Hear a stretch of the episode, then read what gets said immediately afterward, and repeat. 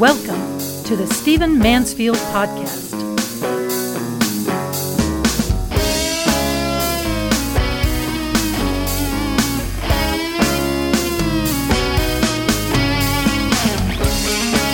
Well, welcome to the Stephen Mansfield podcast. I'm so glad that you've joined me, and I want to talk in this podcast about something I've never addressed before, and that is professional sports. Now, let me zoom out from that before I dive in and just say that, you know, one of the concerns I have as a Christian, uh, as an observer of our times, uh, as a lover of my country, is that American society is becoming a high tech version of Rome. Uh, it might be good for you to read a good novel or a good history of Rome and understand what was happening then, how violence and uh, even even murder, gladiator games were entertainment, um, how cheap life was. I've said many times about the way a father could welcome a newborn baby in his family, and if he th- put thumbs down, exercised his rights as paterfamilias, um, that that child could be exposed on the city walls. It was nothing for a Roman father to be able to uh, kill his child, expose his child uh, after it was born if he didn't want it, if it wasn't healthy, if it was a girl and he wanted a boy or whatever. This was normal. So life was cheap and uh, populations were dramatically increasing, and so uh, the civil authorities had to figure out how to, you know, you've heard the phrase bread and circuses. Let's keep the crowds happy. Feed them bread, feed them circuses, keep them from rioting, keep them from violent, going violent. As some, as uh, basically they regarded the the populace, the mobs, in the way that later British society did. They spoke of Sir Mob, and uh, Sir Mob was somebody. SIR Sir Mob uh, was a force you had to consider, a force you had to consider in politics, a force you had had to serve, almost like the mob itself was a nobleman. Well, this is the way it was in Roman society. And so I'm increasingly aware, again, my field of study is history. I'm increasingly aware that American society is becoming Roman society, a high tech version of Roman society. If you watch our culture, you watch our values, you watch our arts, you watch our debates, you watch our politics, we're increasingly becoming like Rome. And there are all sorts of things I could say after that. But I want to focus in specifically on one thing that's happened recently. Uh, if you are uh, if you pay attention to sports news at all, then you know that the 29 year old Indianapolis Colts quarterback Andrew Luck, uh, who once was one of the most prominent quarterbacks in our country, uh, just beloved, celebrated. People anticipated great things from his life. That he has resigned and left the sport. 29 years old, hundreds of millions of dollars. In fact, someone estimates that between endorsements and contracts that he walked away from 500 million dollars as he walked away from his sport. But he got up and tearfully said that the injuries he had sustained had robbed him of the joy of the sport that he wasn't sure he could give his best to his teammates, that he wasn't sure that the sports, uh, the sport wasn't actually uh, in danger of taking him away, taking him away from his wife and children. That to stay in the sport, he didn't use these words; these are mine. Uh, might have been tantamount to suicide. That he was dealing with constant agonizing pain. I'll tell you one little fact about his his pain here in a minute and that he was leaving the sport as a result. Well, the, as you know, there's nobody bitchier than a bunch of sports commentators. As much as some of my friends are sports commentators, and I enjoy them on television and radio, the fact is that there's not, not, not no bigger bunch of gripey little girls uh, as much as sports commentators, and so they ate him for lunch. Obviously, sports commentators want you to stay in the sport. They want to talk to about talk about you. They want to be writing about you for the next fifty years. And when Andrew Luck stepped out, they he basically removed any hero, removed an icon, removed a topic of discussion, and so the sports world is all ticked off. But what they miss, what they miss is something that we've got to pay attention to in our time. And it's not just me as a Christian coming to the issue of sports and our society becoming more and more like Rome and saying we've got to be kinder and gentler.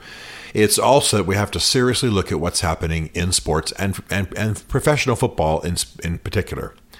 Now, let me just say I love football. I played football every year from the time I was old enough through high school. I was recruited to play football in college, turned it down, as I've said many times in this podcast and other places, uh, to go to a Christian university. So, I'm a lover of football. Still love getting the guys together to both play it and watch it on TV. Talk a lot of smack. Can't, you can't have a conversation with me without me bringing up my favorite college team, Notre Dame. And uh, of course, I help chaplain the Redskins just a little bit uh, out in Washington. And I'm a supporter of the Titans here when I'm here in in in, uh, in Nashville. Not two teams particularly easy to be in support of. a little bit easier to support Notre Dame in college football. I'm just saying. And of course, uh, have a little role, very, very tiny role from time to time at the Naval Academy.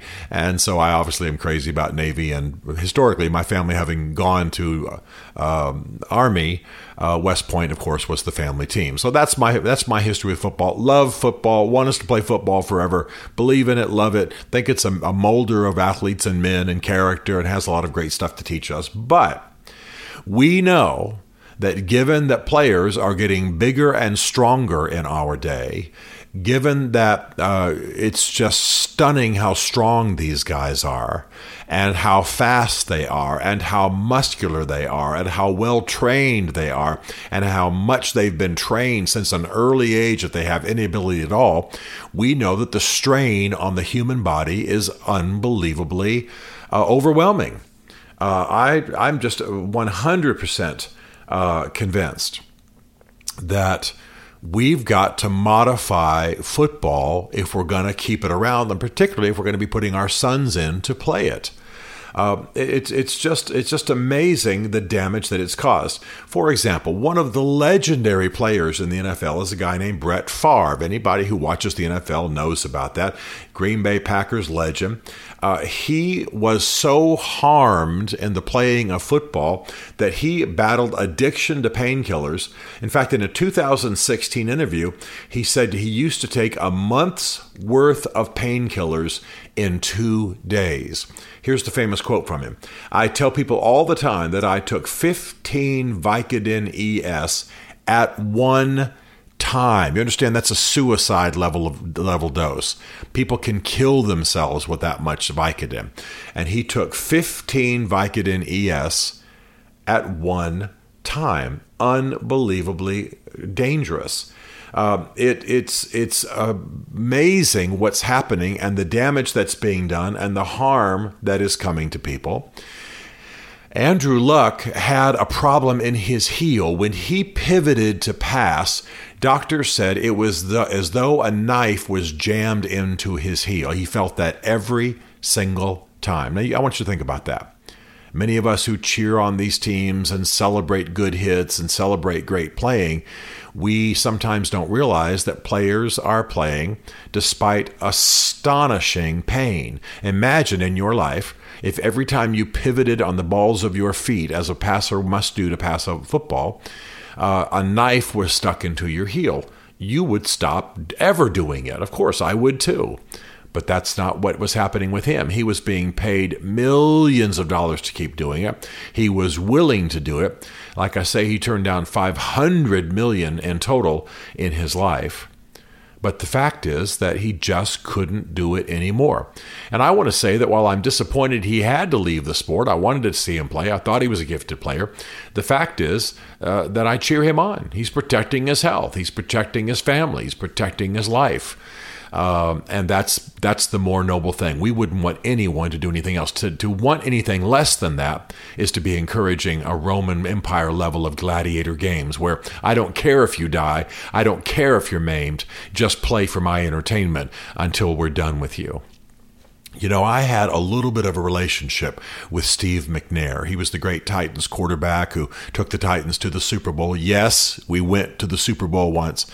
And he was amazing. But let me tell you what he suffered with. After he retired, I knew him a little bit, and he had a fractured sternum. His sternum, um, which is probably in you fused so that it's one solid piece of, you know, you call it your breastbone, his was split because that's basically cartilage going up and down there between the two sides of your rib cage. His was split. It had actually been broken open during a football game. I want you to think about that. Your rib cage is the thing that protects all your vital organs, your heart, your lungs, etc. And his was his chest was basically split open. He had to sleep upright every day of his life. He had pain constantly. Uh, there was never a day he wasn't in pain. Uh, he worked. He had whole medical teams helping him to, to manage the pain without taking ridiculous amounts of drugs. Uh, it was just stunning. And uh, of course, he ultimately was killed by a girlfriend as in, in, a, in a horrible incident. Um, but he was known to have suffered a great deal uh, because of because of these injuries. I mean, many of these guys have these things, and we all know the famous stories now of what's going on with head trauma. You know, your brain is basically like Jello inside of a shell, and when you get hit hard or shaken violently, we know this now for also from the deaths of some babies when they've been shaken. The brain basically sloshes around inside of the skull. Horrible damage can be done. Imagine if that can happen with a baby being shaken, even in play. Imagine what can happen to to an NFL player who gets blindsided by quite literally a 350 pound lineman. This is this is normal.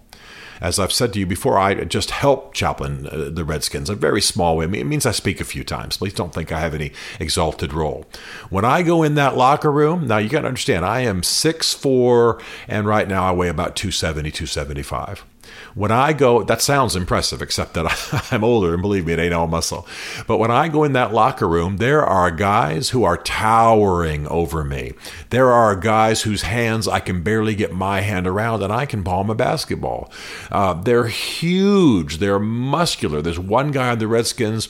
Last time I was at training, in the training table last year, guy on the Redskins, he's got to be six seven, six eight, and I can't see an ounce of fat on him. He is just built. And I, if that guy, I mean, I got to tell you, if he was just playing with me and messing with me, I'm sure it would hurt. For him to come full tilt across that line, not to picture it, you're standing upright, your arms up above your shoulders, ready to pass the ball, and this guy wraps you in the middle at full speed, he's going to break something he's going to break something. That's why guys like the Patriots, Tom Brady, are miracles. Uh, Brady is like 40 years old, and he's you know had his injuries, but he's still rocking along. Won the Super Bowl last year. So what's my point? My point is that we are going to have to change the game somewhat if we are going to continue it because people are going to be killed. People are already um, having to make very difficult decisions. Listen to what New York Times Ken Belson says. He says players of Luck's generation now consider a more ruthless calculation of health versus money, and that is putting them in conflict with team owners who are always looking for more football, not less. That's what's going on in our society. Uh, Washington Post, Jerry Brewer, he's one of the guy writes for my hometown paper. He says it will take about a dozen players on the level of Luck to quit around the same time to spark a dramatic shift. Right now, we're inching towards that moment. I don't want to ban football. I, I, love football. I love it. I love pickup games. I love high school games. I love college games. I think it's a good sport and managed right, uh, it doesn't have to cause the kind of damage that it does.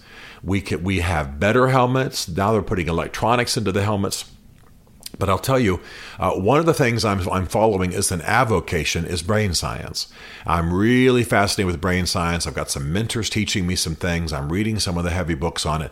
And I'll tell you that what you don't want in anybody of any age is that their brain is sloshing around in the shell of their skull.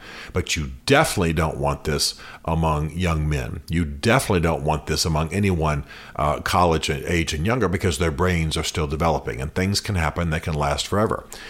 I played only through high school and a little bit in college training when they were just checking me out for a college scholarship. Just a little bit. I had no big vaunted career.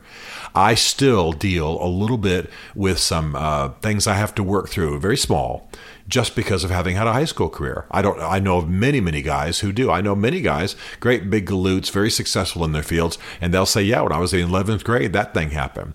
Uh, when I was in the uh, ninth grade, uh, I'm sorry, tenth grade, uh, I, I got my hip fractured in uh, in college. I mean, in a, in, a, in a, practice. Can you believe it? You, you, think about hip fracture being an older person's thing, but I got hit from the side at a moment when I wasn't looking, and I shouldn't have been hit. The guy misunderstood the call, and um, my hip was fractured. I couldn't raise my right leg. In fact, I had to learn how to drive a year later uh, than most kids because I couldn't raise my right leg. Now, again, I'm not saying that football should be banned because it's terrible. But we've got to modify the rules a bit. We've got to stop the, you know, the hit, the the violent hit you know, feature film kind of culture because it's going to get someone killed. We've had people die from football uh, injuries later. We've had people uh, commit suicide because of the brain traumas they were dealing with. We need to modify the sport. Andrew Luck is a wake up call. Here's a good man, a gifted man, wanting to do the right thing, wanting to serve his team well. He walks away from a half a billion dollars and disappoints the sports world, but does it basically to save his life and that of his family.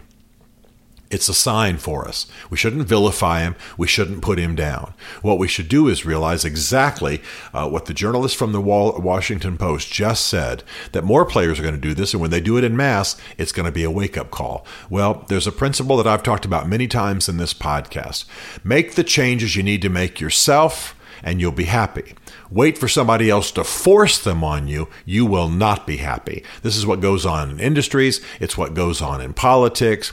If football messes around, and in one season a couple of guys get killed because of broken necks or what have you, Congress will step in and modify the sport. You don't want that. Make the changes you need to make. Show respect for your players. We can enjoy the All American sport of American football, that's now, by the way, going global, and we can do it without ruining people for the rest of their lives.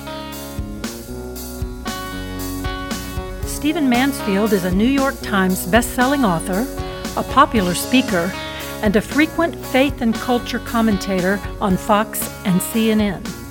His groundbreaking books on faith and society include The Faith of George W. Bush, The Search for God and Guinness, Mansfield's Book of Manly Men, and Lincoln's Battle with God.